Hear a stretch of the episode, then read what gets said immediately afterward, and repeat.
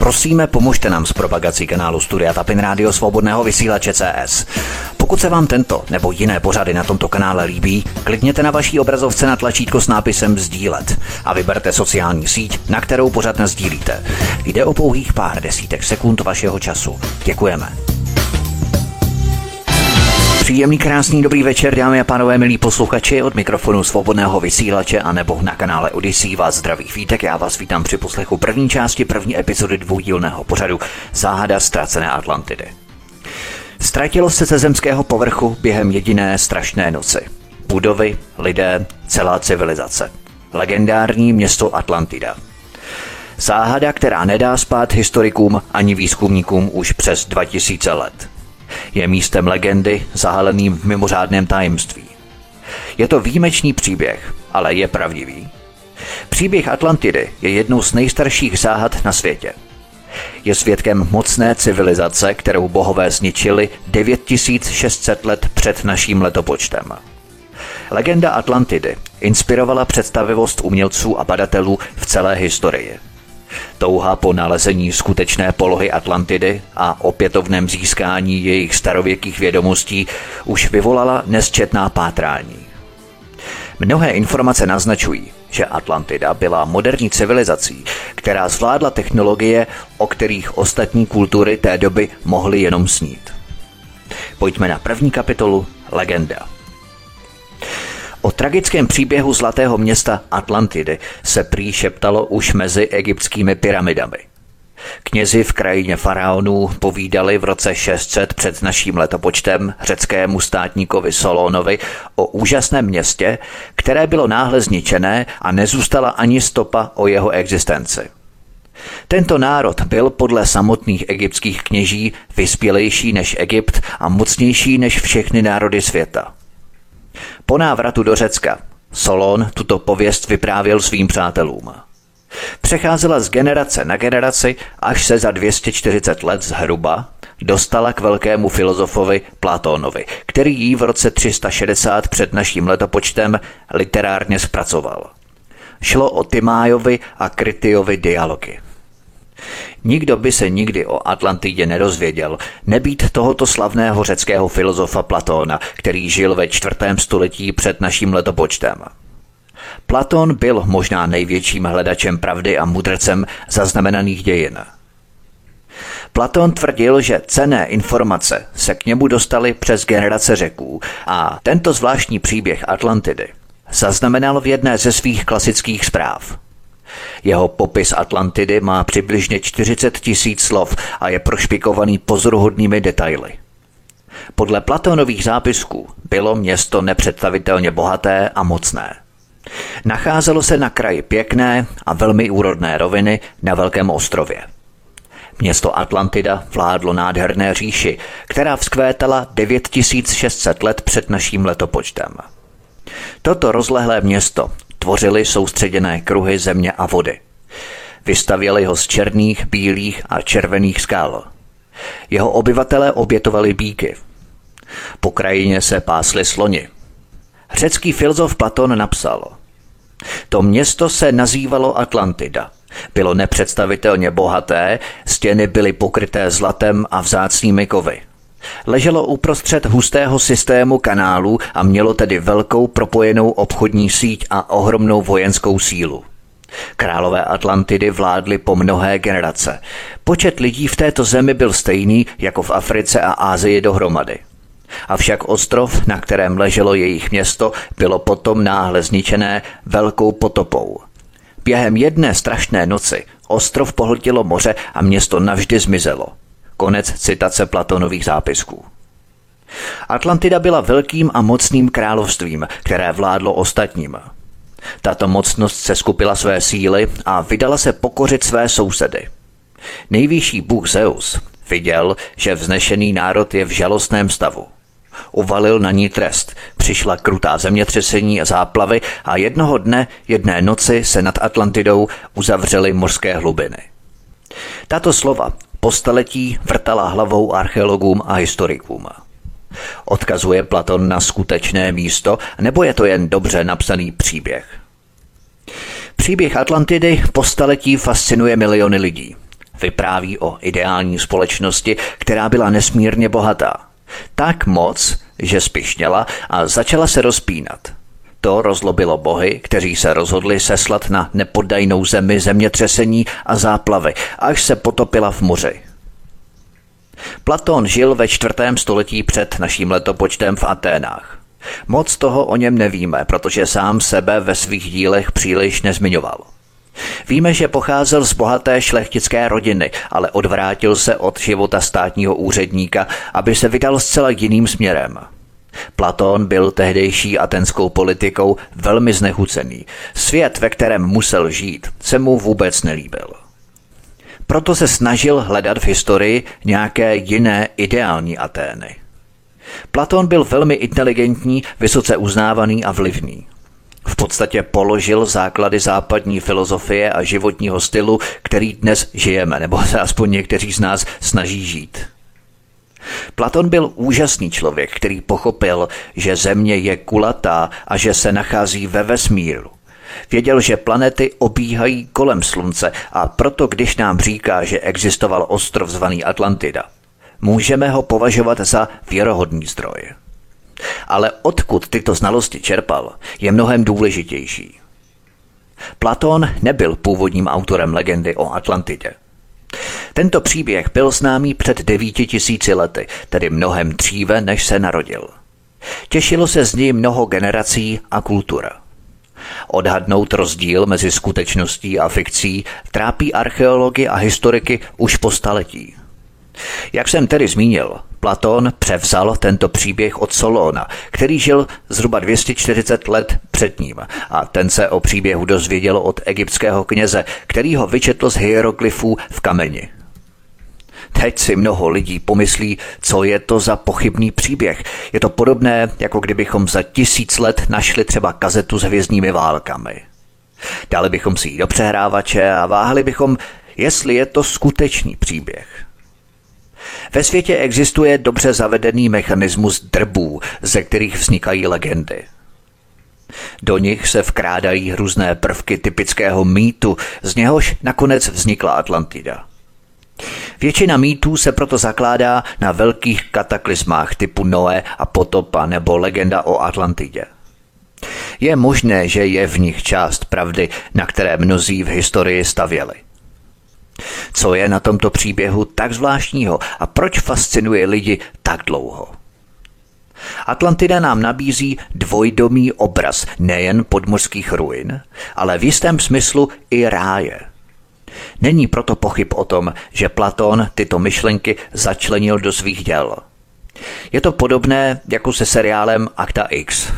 Třeba. Dodnes neexistuje žádný přesný důkaz o tom, kde se Atlantida skutečně nachází. Možná se skrývá v hustých lesích Jižní Ameriky. Nebo to možná opravdu byl obrovský ostrov v Atlantickém oceánu. Někteří dokonce věří, že legenda vypráví o zásahu mimozemšťanů. Platon ve svých spisech trvá na tom, že jeho příběh je pravdivý, ale dodnes nám zůstává záhada, která čeká na rozluštění. Pojďme na další kapitolu. Kde je Atlantida? Různí badatelé prohledali téměř celou planetu, aby našli Atlantidu. Přesto dodnes neznáme přesnou polohu ztraceného kontinentu. O mořském dně se někdy říká, že je to dosud nepoznaný světadíl, kde se pořád ještě skrývá spousta tajemství. Pro někoho jsou to neznámí živočichové, ale pro jiného stará potopená města. Odhady, kolik mořského dna je vlastně proskoumané, se pohybují od 5 do 15% Jinými slovy, 85% mořského dna není proskoumané. Pod hladinou oceánu se nachází obrovské množství nezaznamenané lidské historie, o které toho nic moc nevíme. Představme si, že bychom mohli vyprázdnit oceány a nechat vodu odtéct, abychom odhalili tajemství mořského dna. Mohli bychom proniknout do hlubin oceánu a proměnit přesná data ve 3D snímky. Existují čtyři ostrovy, které do této záhady vnášejí více světla. Malta s její záhadnou starověkou civilizací tři tisíce let před naším letopočtem. Dále řecký ostrov Santorini v Egejském moři je oblíbeným cílem turistů a oplývá nesrovnatelnou krásou, ale také drsnou minulostí. Kréta je ostrov ve středozemním moři, který svou pohnutou historií ovlivnil světové dějiny. A Tenerife v Kanárských ostrovech v Atlantickém oceánu, které mnozí považují za ztracené město – Někteří tvrdí, že Atlantida mohla být na místě dnešní Troje v západním Turecku, ale také její popis odpovídá ztracenému městu krále Tantala ve stejné oblasti Turecka. Atlantida se ale také mohla nacházet v Karibiku. Ten je dnes zatopený stoupajícími vodami oceánů a ostrovy, které Karibik tvoří, mohou být jen nejvyššími body kdysi celého kontinentu a jeho civilizace. Atlantida se ale také může nacházet uprostřed džungle Jižní Ameriky, legendárního Tivanako. Na všechny tyto lokality se dnes i příště podíváme. Když jsem totiž tento pořad připravoval, nikdy by mě nenapadlo, že se budu muset vypravit doslova téměř kolem celé planety Země, abych se pokusil najít tento ztracený svět. Interpretace Platonových textů na neštěstí roztrousila hledače Atlantidy po celém světě. Její polohu určili na místech od Arktidy až na jih podél Antarktidy, ale také v Tichém oceáně, Atlantickém oceáně a samozřejmě ve středozemním moři. Pustíme se tedy do hledání starověké říše, která dodnes mnohým z nás tak učarovala. Pojďme na další kapitolu Malta. Atlantida patří k nejvíce fascinujícím ze všech tajemství historie.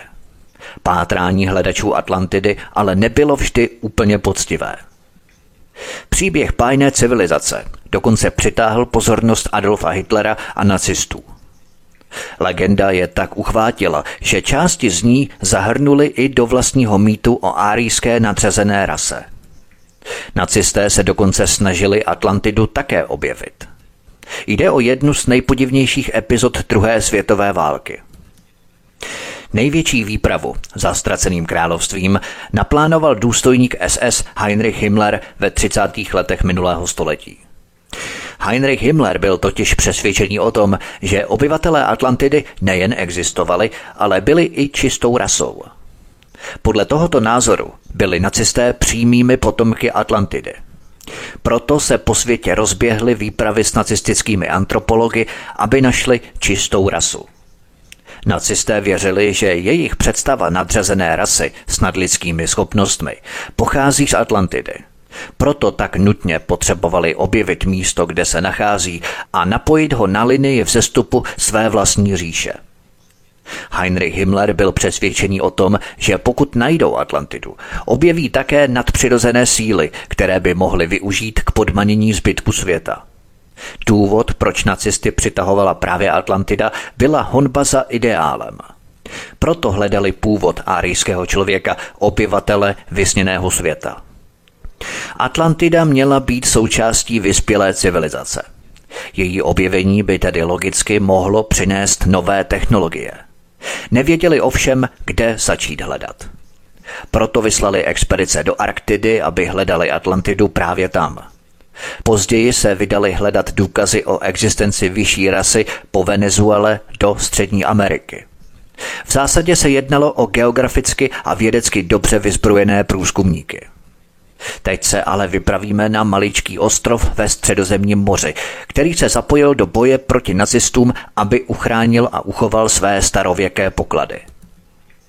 Němci se také pokoušeli dobít území, které bylo podle nich strategicky důležité – ostrov ve středozemním moři Maltu. Navzdory záplavě německých bomb ostrov statečně odolal samozvaným okupantům. Jeho obyvatelům se podařilo uchránit vzácné starověké poklady před trancováním hitlerových hledačů Atlantidy. Tyto poklady přilákaly k pobřeží Malty i další pátrače. Mohl by být tento ostrov Malta místem, kde kdysi ležela bajná Atlantida – jen několik kilometrů od hlavního města Malty, Valety, se nacházejí jedny z nejzvláštnějších ruin v Evropě. Maltské skvostné megalitické chrámy byly postavené kolem roku 3600 před naším letopočtem. Tisíce let před egyptskými pyramidami. Kdo postavil tyto svatyně a co se stalo s touto dávnou kulturou? Rané civilizace, které tu žily, mohly dosáhnout takový stupeň vývoje, aby se staly základem pro příběh o Atlantidě. V době jejich vzniku šlo o ta nejdůmyslnější a nejvyspělejší architektonická díla. Tři tisíce let před naším letopočtem nikdo takové stavby nebudoval. Jsou jedinečné a architektonicky velmi vyspělé. Některé z těchto kamenů váží až 20 tun, což se rovná třem londýnským poschodovým autobusům. Jejich přesun a vstyčení na určeném místě si vyžádalo neuvěřitelnou stavitelskou zručnost. Narážíme tu ale i na jiné stopy fungování vyspělé civilizace. Byly tu objevené impozantní kusy oltáře s vyrytými spirálami. Také rytiny zvířat, například beranů, prasat, ovcí a ryb. Mají tyto chrámy něco společného s Platónovou Atlantidou? Existují také důkazy, že v těchto chrámech docházelo k obětování zvířat. V jednom z chrámů byly objevené bíčí rohy, o kterých se shodou okolností zmínil také Platon. Řecký filozof Platon napsal, že Atlantida byla domovem velkého počtu slonů. Na Maltě ovšem dnes žádného slona nenajdeme. Ale v minulosti bylo všechno jinak – Svědčí o tom jedna archeologická lokalita z nejranějšího období ostrova Malta. Jde o jeskyni Ardalam, jeskyni tmy. Její nejspodnější podloží se datuje do období před pětisty tisíci lety. V této vrstvě našli archeologové skameněliny zvířat, která nepocházejí z Malty, včetně trpasličích slonů. Jak se sem tyto trpasličí sloni dostali? Skameněliny naznačují, že ve starověku byla Malta spojená s pevninou Evropy i s pevninou Afriky. Během století se ale mořská hladina zvedla a Malta se změnila na ostrov. Zvířata, která zůstala na tomto nehostinném místě, nakonec vymřela. Na Maltě ale archeologové narazili na další zvláštní jevy, které připomínají Platónovu Atlantidu. Části ostrova spojovala spleť záhadných cest – Někteří odborníci se domnívají, že by mohlo jít o hlavní cesty, které se používaly na dopravu zemědělských plodin a vody na zavlažování. Platón také popisoval spletitou síť vodních kanálů. Mohl mít na mysli právě toto. Pokud se někdejší Atlantida nacházela právě na Maltě, ruiny by vůbec neměly být na souši, měly by přece ležet pod vodou – dnes víme o 24 chrámech ve 14 lokalitách Malty a sousedního ostrova Gozo. Nikdo dnes ani netuší, kolik jich může být pod vodou. Potápěči objevili podél pobřeží Malty další ruiny. Možná jsou to chrámy. Mohly by mít něco společného s potopenou Atlantidou. Od dob vybudování svatyň, tři tisíce let před naším letopočtem – Mořská hladina stoupla o zhruba 15 metrů. To by mohlo vysvětlovat nálezy staveb pod vodou. Příčinou byly postupné klimatické změny, ale ty nevysvětlují náhlé zmizení samotných stavitelů chrámů. Přibližně v roce 2500 před naším letopočtem tato sofistikovaná kultura jednoduše zmizela. Nevíme jak, ani nevíme proč. Lidé chrámy prostě opustili – co tedy způsobilo zánik této civilizace? Geologové objevili důkazy o velké potopě na Maltě, která se odehrála na konci éry stavitelů chrámů. Ve více lokalitách se našly nánosy bláta. Ty obsahovaly kosti lidí, zvířat a také půdu vymytou z polí. Někteří načenci naznačují, že stavitelé chrámu mohli vyhubit vlny tsunami – Tsunami vznikají z pravidla následkem zemětřesení nebo sopečné erupce. Zemětřesení v zemské kůře pod mořskou hladinou vytvoří obrovské vlny. Ty potom putují oceány tisíce kilometrů a zdevastují každé pobřeží, ke kterému se přiblíží. Pokud by obyvatele Malty zabili tsunami, shodovalo by se to s Platónovým popisem záplav, které vedly k zániku Atlantidy – Takže schrnutu a potrženo, co se shoduje s Platonovými popisy a Maltou. Na Maltě byly objevené důkazy o uctívání bíků. Kdysi tu žili sloni a civilizaci možná vyhubila záplava, ovšem důkaz o vodních kanálech je mimořádně slabý. Skály jsou spíše hnědé, nikoli černé, červené nebo bílé, jak popisoval Platon. Chrámy byly postavené jen tři tisíce let před naším letopočtem, zatímco Atlantida 9600 let před Kristem. Posloucháte první díl z dvoudílného pořadu Záhada ztracené Atlantidy. Od mikrofonu svobodného vysílače nebo na kanále Odisí vás zdraví Vítek. Písnička je před námi a po ní pokračujeme dál. Hezký večer, pohodový poslech. Od mikrofonu svobodného vysílače nebo na kanále Odisí vás zdraví Vítek. Posloucháte první epizodu, první část dvoudílného pořadu Záhada ztracené Atlantidy. Pojďme na další kapitolu. Téra Santorini, strašné zemětřesení. Pátrání po Atlantidě pokračuje v řeckém hlavním městě Aténách. Ročně ho naštíví 4 miliony lidí. Je to moderní metropole stojící na antických základech. 500 let před naším letopočtem byly Atény nejmocnějším městem světa a domovem nejvyspělejší civilizace. Právě zde filozof Platon zaznamenal v roce 360 před naším letopočtem příběh o Atlantidě – od té doby je tento příběh zdrojem polenik a zkoumání. Platón je asi nejznámějším svými pokusy popsat ideální společnost, dokonalý svět, jak si ho představoval. A mohl si jen vymyslet příběh o Atlantidě, aby objasnil tyto své myšlenky.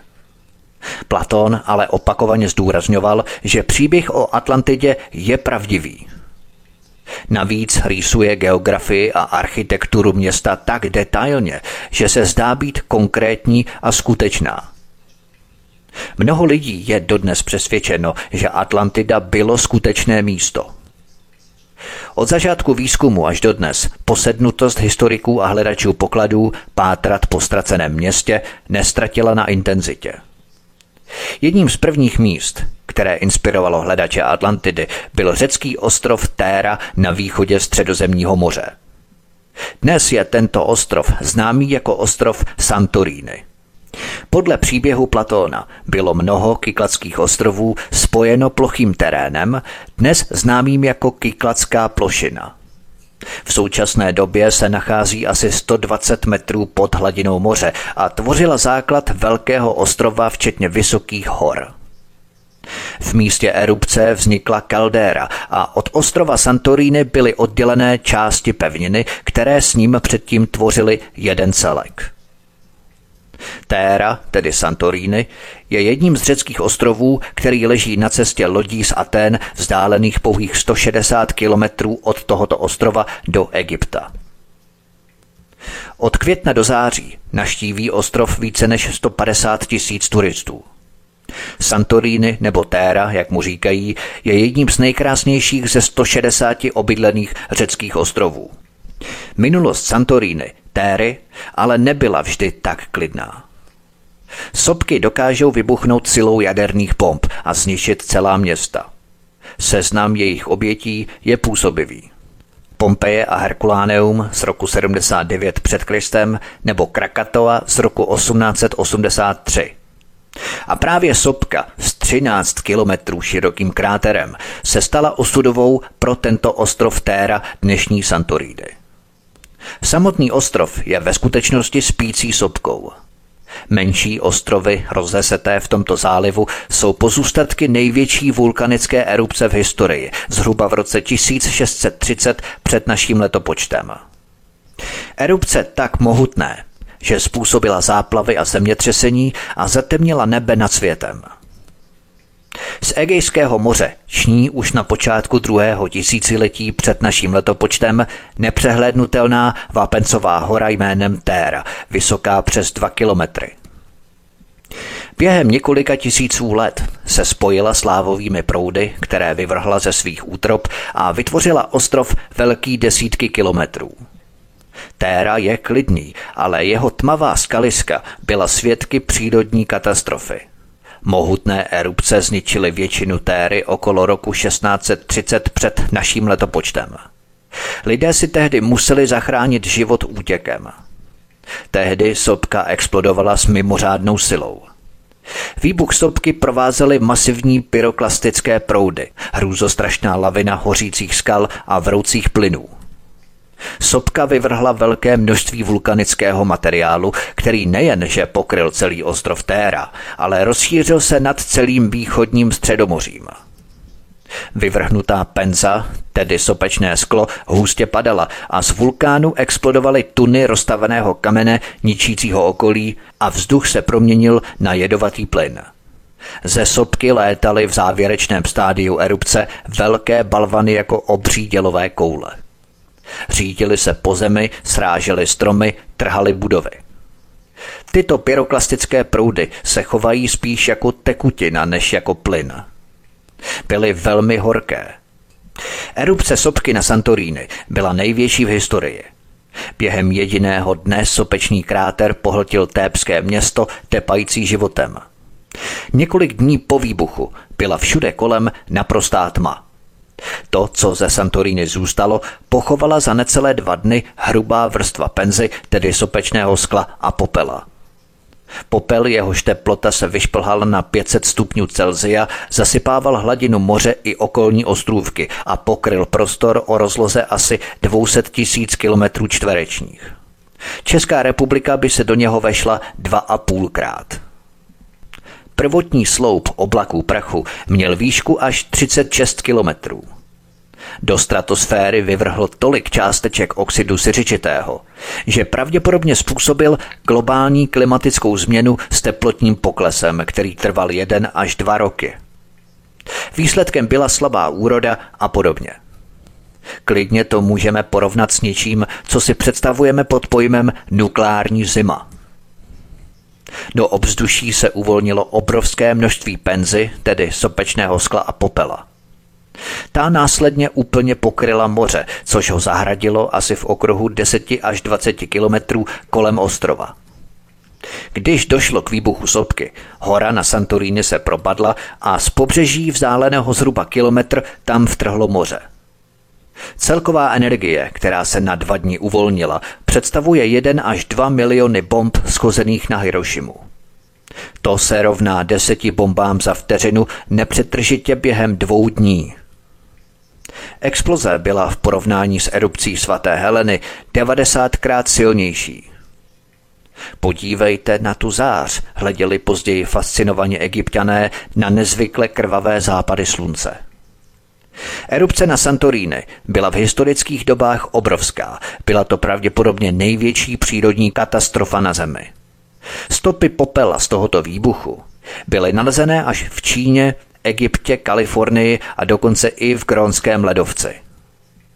Byl to jistě jeden z nejsilnějších sopečních výbuchů za posledních deset tisíc let. Takováto událost samozřejmě zanechá stopy v podobě legend.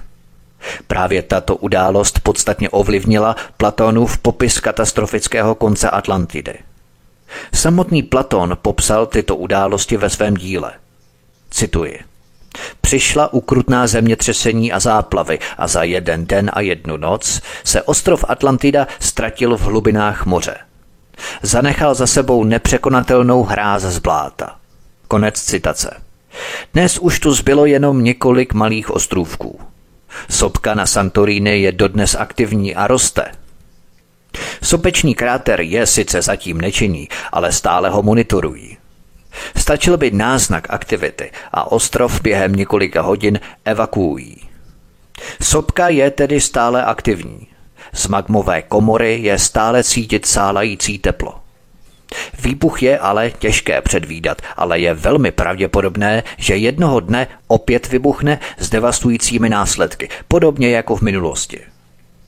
Pokud sopka na Santorini za tisíc let znovu vybuchne s tou samou silou, možná se její erupce stane základem nové legendy. Pojďme na další kapitolu Terra Santorini porovnání katastrof. Jen těžko dokážeme uvěřit tomu, že jediný výbuch sopky srovnal se zemí celé město během několika desítek minut. Poznáme už mnoho podobných příkladů. V roce 1994 otřáslo oblastí Los Angeles v Kalifornii zemětřesení v Northridge. V roce 2004 zničili hurikány Charlie, Francis a Ivan části Floridy. Ani zdaleka však tato místa úplně nesrovnaly se zemí. Když ovšem nahlédneme o něco hlouběji do minulosti, planeta Země nám náhle odhalí svoji skutečnou výbušnost a sílu. Vlny tsunami vyhladily celá pobřeží a zabily stovky lidí. Zemětřesení proměnila města a velkoměsta na ruiny. Sopky dokážou vybuchnout silou jaderných bomb a zničit celá města. Seznam jejich obětí je působivý. Pompeje a Herkuláneum z roku 79 před Kristem nebo Krakatoa z roku 1883. Za chvilku se dostanu k vykopávkám města Akrotery právě na tomto ostrově Santorini. Paradoxem vykopávek Akrotery je, že se nenašly žádné stopy po lidských obětech. Vodítkem by ale mohl být přístav města Akrotery, který je ovšem pod hladinou moře a dosud nalezený nebyl. Proč by mohl být vodítkem k lidským obětem zrovna přístav? Je to poměrně na snadě. 4. srpna roku 79 vybuchla sopka Vezuv v Itálii a zabila tisíce lidí. V jediný den zmizela města Pompeje a Herkuláneum pod 20 metry hustého popela. Herkuláneum bylo pobřežní letovisko blízko Pompejí. Existují důkazy o tom, že mělo početnou populaci, ale když ho v roce 1980 odkryli, našli pouze šest obětí. Tuto záhadu vyřešili až o dva roky později, když při vykopávkách narazili na místo blízko přístavu. Uvnitř našli pozůstatky asi třístovek obyvatel Herkulánea. Lidé totiž v panice utíkali k přístavu v naději, že právě tam najdou záchranu. Mohl se podobný scénář odehrát i na Santorini? To se dozvíme v budoucnosti, pokud bude pod vodou nalezený jeho přístav. Vezměme si také například karibský ostrov Martinik. Nad městem se tyčí hora Mount Pelé. Vulkán je většinou klidný, ale 8. května 1902 jeho vrchol vybuchl. Super hořící oblak plynu a sopečného prachu se valil dolů svahem a vtrhl do města Saint-Pierre. Obyvatelé tehdy neměli žádnou šanci. Zemřelo 29 tisíc lidí. Přežili jen dva. V méně vzdálené minulosti vzničili pyroklastické proudy Plymouth, bývalé hlavní město sopečného ostrova Montserrat. S rachotem se valili po svazích sopky a pochovali město pod sebou. Popel a trosky sahají tak vysoko, že dnes vidíme jen vrcholy domů. Erupce na ostrově Santorini byla mnohem silnější. Na základě vrstev skal a popela které se usadily po výbuchu, vědci zrekonstruovali průběh události, které se tu odehrály. Vrcholo odštěpené skály, která zůstala na okraji kráteru, tvoří krémová vrstva přibližně 60 metrů bílé penzy. Právě ona zachytávala, jak erupce neustále narůstala až do finálního výbuchu. Erupce pokračovala. Vyprazňoval se magmatický krb. V zemi se vytvářela dutina. Láva stoupala do výšky, až dokud se zem pod ním nepropadla. Tlak se konečně uvolnil a došlo k výbuchu. Vrch vyletěl do vzduchu a sopka se zřítila. Ve středu ostrova Santorini vznikla díra velká jako Manhattan v New Yorku. Okamžitě po této explozi moře zalilo trhliny i to, co z ostrova zůstalo. V porovnání s mohutností exploze by plachetnice vypadala jako malá větvička na Niagarských vodopádech. Ty by připomínaly jenom malý pramínek. Téměř čtyři tisíce let historie nabralo úplně nový směr. Mohl by tedy být ostrov Santorini skutečným domovem Atlantidy. Žila tu vyspělá kultura a určitě ho zničilo smrtelné kataklizma. Narážíme ale na jeden problém – Pojďme na další kapitolu Terra Santorini, vykopávky a krotyry.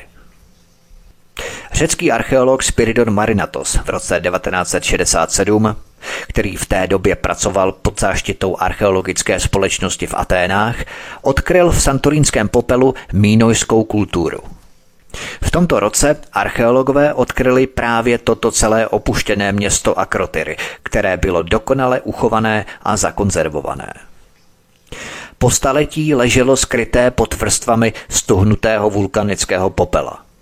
Až do tohoto objevu neexistovala přesná představa o tom, jak vlastně vypadal život na ostrově 1500 let před naším letopočtem. Vykopávky odhalily, že lidé, kteří tu žili, byli součástí velké mínojské kultury. Mínojci, podobně jako Atlantané, byli bohatí a vzdělaní. Jejich přepichové domy zdobily krásné fresky. Například jarní obloha s flaštovkami. Malé sochy bíků a fresky rituálních skokanů přes bíky naznačují, že mínojci, podobně jako Platónovi obyvatelé Atlantidy, tato zvířata uctívali. Platón naštívil tento ostrov Téra v době, kdy tu byla vybudovaná nová civilizace mnoho století po sopečném výbuchu, který zničil původní civilizaci na Téře, včetně Atlantidy. 1500 let před naším letopočtem tu bylo kvetoucí hlavní město Akrotyry, plné chrámů, domů a ulic. Byla tu náměstí a kolem nich se proplétaly úzké a dlážděné ulice. Starověká civilizace s bohatými uměleckými technikami a architekturou. Vykopávky odhalily dvou až trojposchodové budovy s ušlechtilou architekturou, neporovnatelnou s žádnou jinou v Egejském moři. V domech se našly i předměty dovezené z pevninského Řecka a jiných ostrovů, především z Kréty, do Dekanéských ostrovů nebo také ze Sýrie nebo Egypta.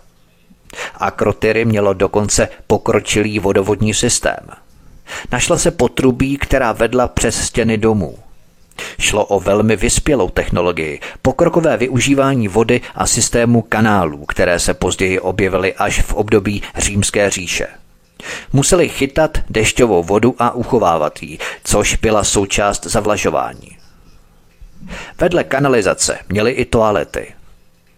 Také měli společné kuchyně. Lidé v Akrotyry sice měli své vlastní domy, ale podle toho, jak to Platon popisoval, připravovali jídlo a vařili ve společných kuchyních a také jedli společně, jako kdyby byli neustále na táboře. Na místě se našlo množství keramiky, zejména předměty denní potřeby, jako picí a jídelní nádoby, olejové lampy nebo květináče, dále nádoby sloužící k transportu potravin a k jejich skladování. Lidé v Akrotyry byli velmi bohatí a kultivovaní. Měli čas na sporty jako box nebo hry z bíky. Bylo to město s nadstandardní životní úrovní a duchovním životem – Obyvatelé Akrotyry se věnovali hlavně zemědělství, chovu hospodářských zvířat, rybolovu a vodní dopravě. Bydleli tu ale také například stavitelé, umělci nebo včelaři. V roce 1630 před naším letopočtem bylo město Akrotyry zničené velkou sopečnou erupcí na Téře. Leželo pod nánosem popela, dokud nebylo v roce 1967 vykopané. Ačkoliv Akrotyry je mnohem mladší civilizace než Platonova Atlantida. Je možné, že jednou bude odkrytá také samotná mnohem starší Atlantida. Právě tady, pouhých 160 kilometrů od Aten, Platon poslouchal příběhy o soupečné erupci před tisíci lety a o zničení a obnově ostrova Téra – je tedy zřejmé, že Platón použil toto pozdější město Akrotery na Téře pro svou inspiraci příběhu zániku Atlantidy o mnoho století dříve. Místní rybáři stále objevují kusy keramiky ve vodách u Santoríny. I to může být jedním z důkazů přítomnosti dávné civilizace. Ztracené království však stále čeká na své objevení. To ale není všechno – Platon nám říká, že Atlantida byla budovaná z kamenů, které byly černé, bílé a červené. To platí i pro ostrov Santorini. Pokud ze země zvedneme celkem náhodné skalky, najdeme mezi nimi původní vápence a vulkanickou původní horninu. Je zajímavé, že se shodují s Platonovým popisem skal v Atlantidě. Posloucháte první díl z dvoudílného pořadu Záhada ztracené Atlantidy. Od mikrofonu svobodného vysílače a nebo na kanále Odisí vás zdraví Vítek. Písnička je před námi a po ní pokračujeme dál. Hezký večer, pohodový poslech. Od mikrofonu svobodného vysílače a nebo na kanále Odisí vás zdraví Vítek. Posloucháte první epizodu, první část z dvoudílného pořadu Záhada ztracené Atlantidy. Pojďme na další kapitolu Terra Santorini datování. Datování Téry se ale neschoduje s Platonovým popisem. Nejprve fakta. Sopka vybuchla v roce 1630 před naším letopočtem. Solónovi ho vyprávěli egyptští knězi v roce 600 před naším letopočtem. Platón ho zaznamenal ve svých textech v roce 360 před naším letopočtem. Ovšem Platón v jeho textu pravil, že Atlantida byla zničená 9000 let před jeho předkem Solónem. Ale mínojské město Akrotyry bylo v té době pochované pod rudým hořícím prachem více než 900 let, v podstatě jedno tisíciletí. Solon 600 let před Kristem, sopečný výbuch 1630 před Kristem, tedy rozdíl něco přes 900 let, téměř jedno tisíciletí. Předpokládalo se tedy, že číslo 9000 musí být chyba. Když ani egyptská historie nesahala tak daleko, mohla se tato chyba objevit při předávání příběhů od egyptianů řekům. Vazby mezi Egyptem a starověkou kulturou ostrova Téra jsou očividné. Tvar zálivu zrcadlí Platónův popis kruhového města obklopeného vodou – to je další z přitažlivých teorií, že Santorini dokonce i spolu s okolními ostrovy tvoří soustředěné kruhy, které Platon popisuje jako Atlantidu. Jenže Platon se v tomto směru mohl inspirovat třeba i tehdejším Kartágem, jehož přístav měl také kruhovou strukturu. Takže příběh Téry nemusí být vymyšlený. Američtí geologové z Kolumbijské univerzity Dragoslav Ninkovič a Bruce Charles Hazem našli v moři stopy po erupci, která ovlivnila dějiny východního středomoří zničením mínojské civilizace na Krétě a ugarické v Sýrii i změnami v Egyptě. Odborníci se při datování události řídí obsahem uhlíku v kusech dřeva zapečených v tufech, což je druh horniny vzniklé ze sopečného popela. Měl ale Platon pravdu, když spojil výbuch se zánikem Atlantidy. Všechny podobnosti, tedy erupce sopky, typ společnosti a úroveň civilizace, přesvědčili mnoho lidí, že Téra je Atlantida. Ale navzdory přitažlivosti této teorie, datumy nejsou jediným problémem spojeným s Térou. Ke zničení Atlantidy mělo dojít 9600 let před naším letopočtem – Víme ale, že k erupci došlo v roce 1630 před naším letopočtem. Takže načasování je špatné a nebo jde o chybu Solóna, od kterého Platón příběh převzal. Je možné, že Solon špatně identifikoval hieroglyfy, které četl, nebo si spletl číslici 100 s číslicí 1000. Je také možné, že Platón neměl na mysli naše roky, ale měsíční roky, které používali egyptiané, od kterých ji převzal jeho řecký předchůdce Salon. A tak by Atlantida nebyla zničená 9600 let před Kristem, ale pouze 900 let před Solónem. To by odpovídalo. Pokud by Solon dezinterpretoval data, v tomto případě by zkáza Atlantidy spadala do podobného časového období jako erupce na Santorini. Pojďme na další kapitolu Kréta. Mezi Atlantidou a Akrotyry existuje mnoho paralel. Po technologické stránce byly velmi rozvinuté. Obě zničila masivní a nepředvídatelná přírodní katastrofa, ovšem tyto paralely jsou velmi povrchní. Za prvé, na Santorini byla vyspělá civilizace, ale navzdory tomu provinční. Dalším důležitým vodítkem je stará egyptská legenda, mnohem starší než Platónova, ve které se mluví o mořeplavcích, o pokročilé civilizaci, kterou egyptiané současně respektovali i se jí obávali. Mohli být těmito mořeplavci mínojci stéry, nebo to byli skuteční obyvatelé Platónovy Atlantidy? Téra byla totiž jen malou kolonií mnohem větší mínojské kultury. Ve skutečnosti nebyla centrem mínojské civilizace, její centrum bylo na Krétě. V Platónově příběhu byla zničená celá říše Atlantidy, což by odpovídalo skutečnosti po výbuchu sopky na Santorini, tedy Téře. Hustý vulkanický popel zastínil slunce a jedovaté plyny nahradily vzduch. Při kolapsu sopky vlny tsunami zdevastovaly okolní pobřeží. Jedním z míst postižených erupcí byla i Kréta, největší řecký ostrov. Kréta leží 120 kilometrů jižně od Santoríny a je to nejjižnější bod Evropy. V historii byla Kréta centrem nejstarší a nejdůležitější evropské civilizace mínojské kultury. Mínojská kultura měla rozhodující význam pro vývoj moderního světa. Mínojci s jejich velkolepými paláci a nádhernými freskami řídili obrovskou říši dlouho před vznikem klasického antického Řecka. Na Kretě se setkávají tři kontinenty – Evropa, Afrika a Asie. Kréta leží na hlavní zlomové linii, známé jako Egejský oblouk, který je pověstný častými zemětřeseními. Je to také legendární rodiště nejvyššího boha a ničitele Atlantidy, Dia. Na dnešní Krétě žije půlmilionová populace, která se přes léto čtyřnásobně rozrůstá. Turisté sem rádi přijíždějí díky klimatu a tradiční kuchyni. Jen 8 kilometrů od Heraklionu, hlavního města Kréty, se nachází starověký palác Knossos. Je to nejpopulárnější turistická atrakce Kréty. V době rozkvětu to byl největší a nejhonosnější palác v Evropě. Symboly vytesané v kamenech vědci interpretují jako trojzubce. Tři ostré kopie, symboly Poseidona, boha moře a Atlantidy. Palác Knossos se nápadně podobá legendárnímu Platónovu městu.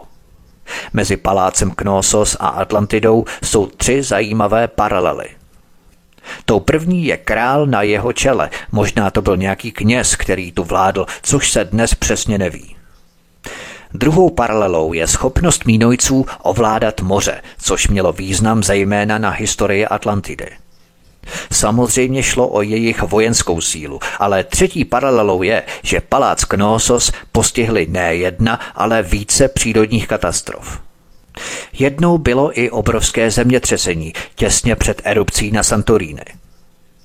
Zdá se, že palác Knossos také postihla ničivá přírodní katastrofa. Dokonce v tom též období jako na Santoríny, tedy po roce 1400 před naším letopočtem. Postihlo ho zemětřesení.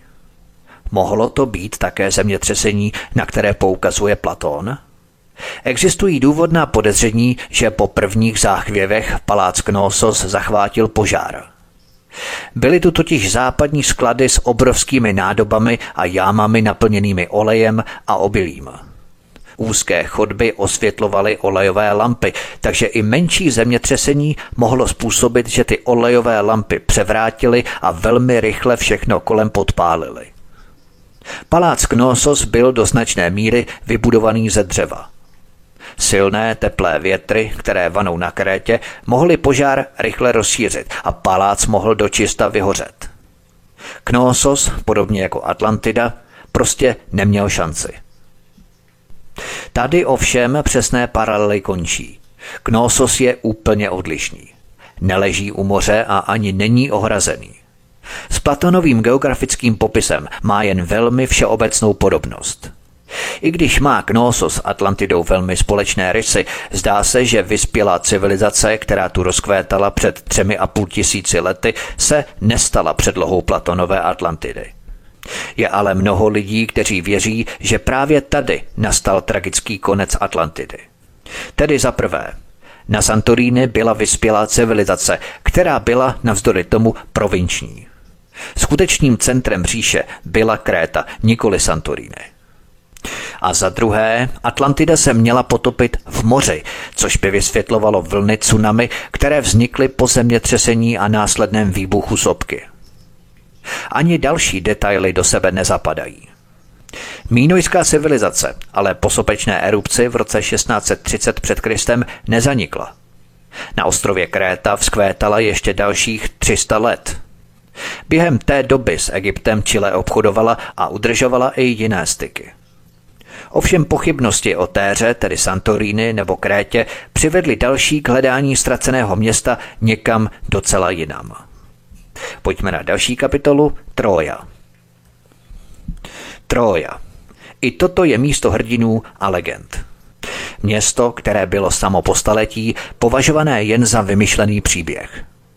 Mocné město Troju, kdy si mnozí považovali za výmysl řeckého básníka Homéra jako součást jeho příběhu o trojských válkách. Homer napsal o Troje a její osudové válce v 8. století před Kristem epos zvaný Ilias. Celá Troja byla stejně jako Atlantida považované za fiktivní místo – ale po objevení tohoto naleziště z doby bronzové v Turecku se slavné město Troja zhmotnilo z mýtů do kamene. Objevil ji německý obchodník Heinrich Schliemann v roce 1868, který vydělal miliony na riskantních obchodech, spojených například s kalifornskou zlatou horečkou. Své obrovské bohatství použil na největší archeologický výzkum, který byl do té doby provedený.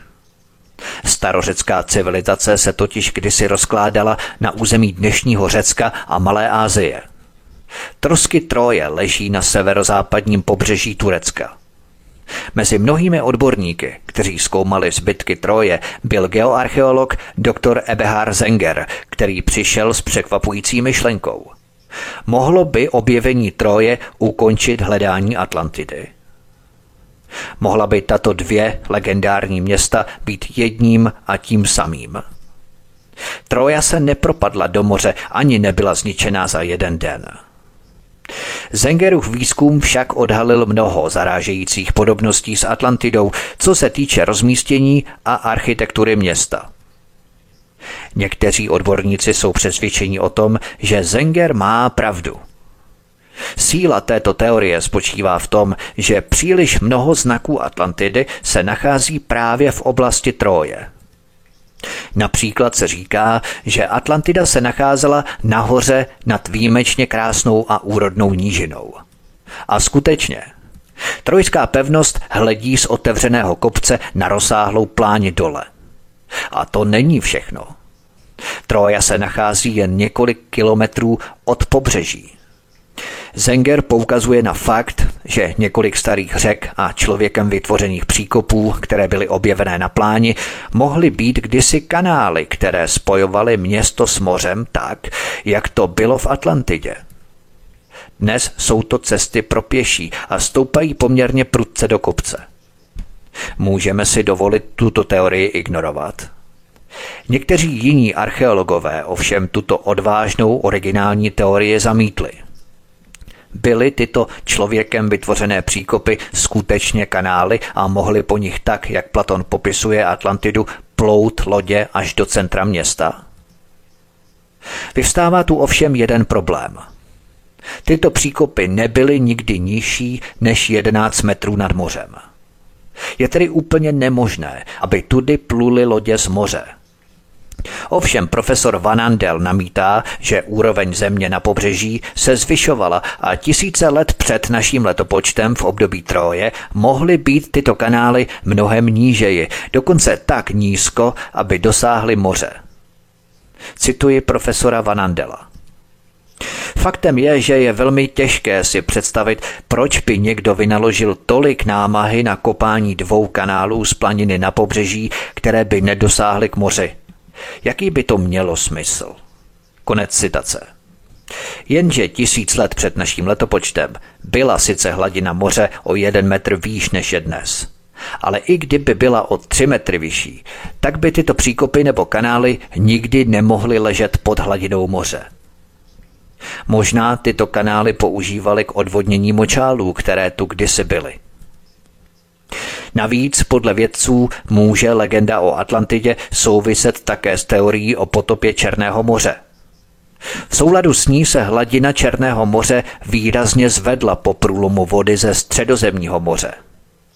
Černé moře bylo totiž dříve sladkovodním jezerem a jeho hladina byla mnohem níž než hladina středozemního moře, se kterým sladkovodní Černé jezero nemělo tehdy žádné spojení.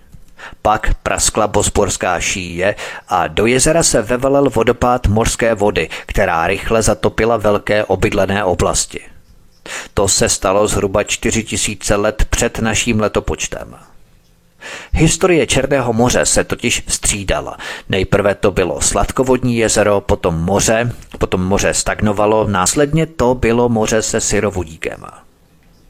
Dnes je ve stádiu, že i když je spojené se středozemním mořem, tak voda v Černém moři pod hloubkou 200 metrů stagnuje, tedy je bez kyslíku a dokonce voda v takové hloubce je se syrovodíkem, čili otrávené prostředí. A co Trojská planina? Je skutečně identická s širou planinou, na které byla Atlantida? Planina Atlantidy, aspoň podle měření, by měla mít 200 tisíc kilometrů čtverečních. Trojská planina je 4 tisícekrát menší. Doktor Zenger upozorňuje, že přehnané rozměry jsou velmi časté v klasických textech. On a jeho zastánci požadovali ještě další vykopávky, aby tuto teorii potvrdili. Povzbudila je skutečnost, že tato teorie umožnila Zengerovi odpovědět na to, co by mohlo být objevené v této lokalitě. Například předpověděl, že pokud by skutečně Troja byla Atlantidou, zjistilo by se, že byla mnohem větší. Po roce 2000 byly objevené příkopy, které se nacházely daleko za předpokládanými hranicemi města. Troja byla osídlená od doby kamenné až po starý Řím. Troja byla během té doby několikrát zničená, ale na ruinách vždy vyrostlo nové město. Ovšem nikde nejsou vidět ani ty nejmenší známky po potopě. To naprosto vylučuje paralelu s Atlantidou, která se podle Platónového textu potopila – Navíc Atlantida byla zničená výbuchem sopky a o té tu chybí jakékoliv důkazy. Posloucháte první díl z dvoudílného pořadu Záhada ztracené Atlantidy. Od mikrofonu svobodného vysílače a nebo na kanále Odisí vás zdraví Vítek. Písnička je před námi a po ní pokračujeme dál. Hezký večer, pohodový poslech. Od mikrofonu svobodného vysílače a nebo na kanále Odisí vás zdraví Vítek. Posloucháte první epizodu, první část dvoudílného pořadu Záhada ztracené Atlantidy. Pojďme na další kapitolu Ztracené město krále Tantala. V západním Turecku ale leží ještě jedno zajímavé místo, ztracené město krále Tantala. Existují o něm zmínky ve starověkých textech. Nejvíce informací v tomto směru poskytuje kniha starého řeckého spisovatele Pauzánia. Starořecký historik Pauzániás popisuje Tantalovo sídlo jako nesmírně bohaté město – jeho obyvatelé ale byli příliš nenasytní a to prý vedlo k jeho zániku. Město bylo zničené zemětřesením a zaplavené vodou. Legenda Pauzánia vypráví o obrovité bohyni matce, vytesané do skalní stěny, o hrobce krále Tantala vyhloubené v tvrdé skále a o rokli, kterou vtrhla do města voda a zničila je.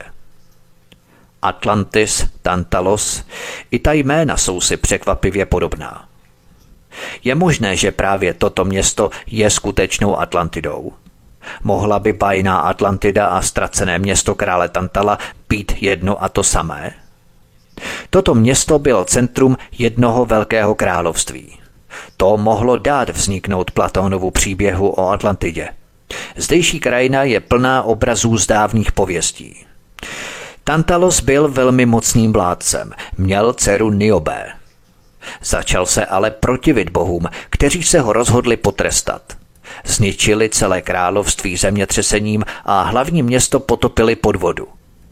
Tantalova dcera Niobé tak naříkala nad ztrátou svých dětí, že ji Zeus proměnil v kámen, aby ji umlčel.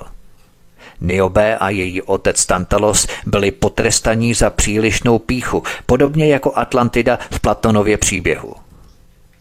Ve skále nad městem leží vytesané místo, ze kterého se dá přehlédnout celé údolí. Podle pověsti se jedná o trůn syna krále Tantala. Je tu zřejmá spojitost s Tantalovým městem. Několik kilometrů odtud leží další monument – Obrovská bohyně matka, popisovaná Pauzániem, vytesaná ve skále. Není to práce žádných pastevců. Sochu musela vytvořit organizovaná skupina lidí, kteří tu trvale žijí. Je téměř jisté, že tu na konci doby bronzové leželo nějaké město. Proč tedy pověsti o Tantalovi nevěřit? Kdysi tu prostě stálo město, které bylo zničené zemětřesením a zalité vodou. Mohlo být Tantalovo království Atlantidou? Je to originální teorie, ale v místě se zatím neuskutečnil žádný archeologický výzkum, který by existenci tohoto velkého města potvrdil. Pojďme na další kapitolu Kanárské ostrovy, Herkulovy pilíře. Navzdory své důležitosti, teorie o Troji neuhasila žízeň hledačů Atlantidy. Podle některých z nich nám Platon poskytl jasné informace o tom, kde bychom měli hledat zlaté rozvaliny Atlantidy. On však ukazoval tisíce kilometrů opačným směrem – když Platon zaznamenával pro historii svůj příběh o ztraceném městě a nezapomněl říct, kde byla Atlantida, řekl, že se nacházela na ostrově velkém jako Libie a Ázie dohromady, který ležel za Herkulovými pilíři v Atlantickém oceáně. Cituji. Povím vám starověký příběh, který jsem slyšel od jednoho starého muže, o tom, že Poseidon, bůh moře, vládl Atlantidě, ostrovu většímu než Libie, k němuž byla připojená Ázie. Byl před úžinou, kterou vy nazýváte Herkulovi pilíře. Ve středě ostrova rozléhala se pláň větší jako tři tisíce antických stadií jedním směrem a dva tisíce směrem druhým. Obklopená horami, které spadaly do moře. Konec citace. Mimochodem řecké stadium se rovná délce 180 metrů. Tertulianus, raně křesťanský autor, který věřil, že Atlantida kdysi skutečně existovala v Atlantském oceánu, souhlasil s Platónem ohledně velikosti ostrova a tvrdil, že byl větší než dnešní Libie a Ázie dohromady. Herkulovými pilíři nebo Herkulovými sloupy řekové běžně nazývali Gibraltarskou úžinu v ústí středozemního moře, tedy místo, kde se středozemní moře setkává s Atlantickým oceánem. Herkulovy pilíře označovali východ ze známého světa, který známe spíše pod pojmem antický. Měly to být legendární skály, kterým všichni antičtí autoři přisuzovali jedno místo. Je to vlastně vstup, nebo lépe řečeno výstup ze středozemního moře. Pokud označíme sloupy za Gibraltarskou úžinou za Herkulovy pilíře, pak Atlantida musí ležet v Atlantském oceánu nebo ještě dál. Ale kde? Pro Atlantický oceán řekové používali tentýž název jako my dnes. Pokud se tedy Atlantida nacházela na rozsáhlém ostrově, tak ani Téra, ani Troja, ani jiné město Středomoří to nemohly být. Nicméně zastánci různých teorií tvrdí, že Platónův popis se nesmí brát doslovně. Vždyť egyptiané, od kterých tyto informace původně pocházejí, se přece neplavili v Atlantickém oceáně. Středomoří, oblast jim dobře známá, by tedy měla být tím možným místem pro Atlantidu. Jak příběh procházel stoletími, Mohla se vyskytnout chyba v interpretaci, ale odborníci se nikdy nedohodli, že v Platonově popise mohlo dojít k nesprávnému překladu nebo jeho nepochopení. Popis je ovšem velmi jasný. Atlantida se podle Platóna nachází za Gibraltarskou úžinou v Atlantickém oceáně. Proto žádné město ve Středomoří tomu neodpovídá. A když nám Platon sdělil, že říše se nazývala Atlantidou, už sám název byl zřejmou stopou. Není náhoda, že Atlantida a Atlantický znějí stejně. Jsou odvozené ze stejného kořene Atlas. Atlas byl jedním z nejdůležitějších řeckých bohů. Jeho jménem se často označovala území na západě. V roce 1988 zkoumala sovětská expedice těžební systém Podkova na dně Atlantického oceánu, jenom několik set kilometrů od Gibraltarského průlivu. Člen expedice, doktor geologických a mineralogických věd Aleksandr Gorodnický, hovořil o podmořských zařízeních připomínajících ruiny města. Vyslovil domněnku, že se zde nachází ostrov. Svět úžasle zíral na fotografie ze 70-metrové hloubky. Mramorové sloupy. Jenomže opakovaná expedice zjistila, že to prý byly čedičové sloupy. Čedič se totiž rozpukává do sloupců, což známe třeba u nás z Kamenického Šenova.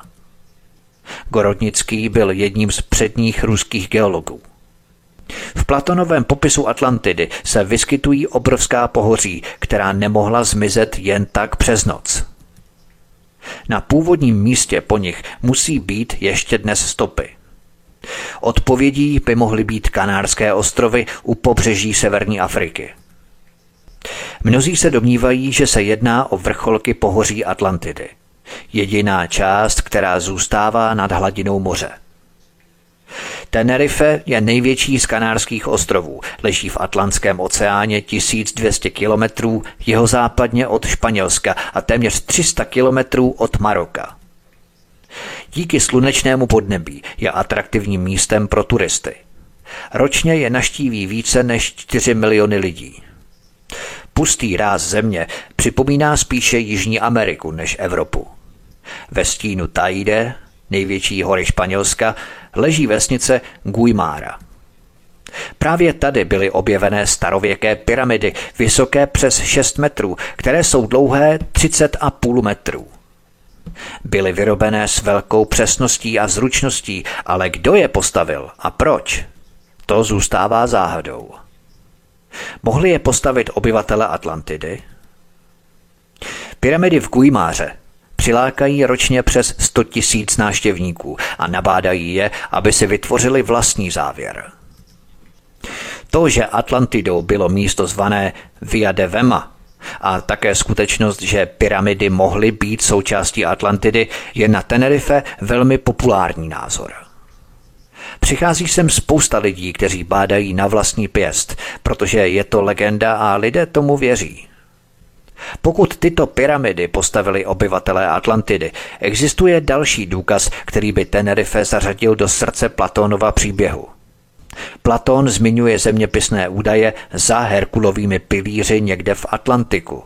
A to nás přivádí právě sem, protože Kanárské ostrovy by mohly být vrcholky potopených kopců Atlantidy. Thor Heyerdahl je norský antropolog a výzkumník, který žije na Tenerife už dlouhou dobu. V roce 1947 postavil loď z balzového dřeva známého jako kontiky a plavil se po Tichém oceánu. Ještě se k tomu dostanu. Nicméně dokázal, že starověká navigace byla natolik vyspělá, že umožňovala plavbu na dlouhé vzdálenosti po moři. Thor Heyerdahl věří, že starověcí mořeplavci podnikali výpravy od středozemního moře až po Atlantik a mohli velmi snadno navázat kontakt s kanárskými ostrovy dávno před Platónovou érou. Už před pěti tisíci lety se lidé plavili mezi ostrovy Středozemního moře přes Gibraltar podél pobřeží Afriky a pobřeží Jižního Španělska. Byl by to zázrak, kdyby na Kanárských ostrovech nikdo nepřistál. Mohli se dávní cestovatelé vydat za Herkulovy pilíře a objevit vyspělou kulturu a její pyramidy, kterou dnes známe jako Kanárské ostrovy? Pokud ano, vrátili se domů s příběhy, které dali vzniknout legendě o Atlantidě. Je možné, že dnešní ostrovy jsou pozůstatky Atlantidy, kterou bohové potopili na dno moře. Mnoho populárních teorií rádo prezentuje Kanárské ostrovy jako vrchol kdysi hornaté pevniny, která klesla na dno Atlantského oceánu. Geologové a oceanologové potvrzují, že pobřeží těchto ostrovů, jako ho vidíme dnes, se víceméně nezměnilo. I když se zdá, že tu existovala vyspělá civilizace, je nepravděpodobné, že by se stala podkladem příběhu o Atlantidě. Pyramidy v Guimaře tedy zůstanou záhadou.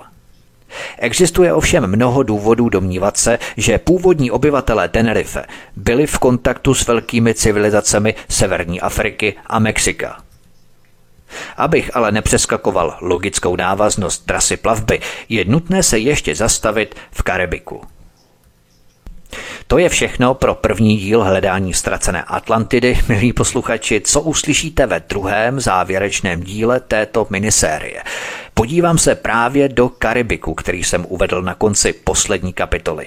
Karibik je úžasný proto, že během tisíciletí voda světových oceánů stoupala. Dříve byla tedy mnohem níž. A to, co dnes vidíme jako ostrovy Karibiku, které vyčnívají nad hladinu, jsou jen nejvyšší vrcholky dřívější civilizace, která je z devíti desetin zatopená. U Baham nebo u Kuby byly objevené velmi zvláštní útvary pod oceánem, na které se podíváme podrobněji.